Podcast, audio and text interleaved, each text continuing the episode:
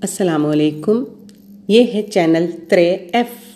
English میں کہیں گے ہم اس کو تھری ایف۔ اور میں ہوں ماہرہ، آپ سن رہے ہیں ترے ایف اٹلی سے۔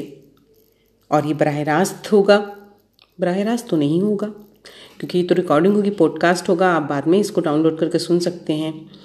بہرحال میں، یہ میرا پہلا پوڈ کاسٹ ہوگا اور اس میں میں آپ کو تھوڑا سا انٹروڈکشن دینا چاہوں گی کہ میرے چینل پہ آپ کو کس قسم کے ٹاپکس ملیں گے اور یہ چینل کسی ایک خاص اور بالکل خاص ٹاپک پہ نہیں ہوگا، بلکہ اٹس اے مکس ٹائپ کا کہنا چاہیے، بالکل ایک کھچڑی جسے کہہ لیں۔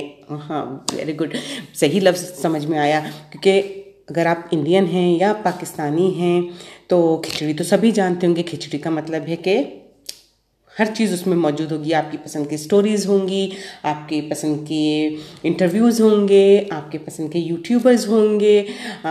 اور صرف یہی نہیں، اس پہ دین کی بھی باتیں ہوں گی سائنس بھی ہوگا فکشن بھی ہوگا ڈرامہ بھی ہوگا ایوری تھنگ آپ کو اس پوڈ کاسٹ پہ ملے گی۔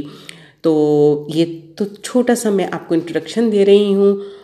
اور آپ سنتے رہیے ہمارا channel three F three F three F three F.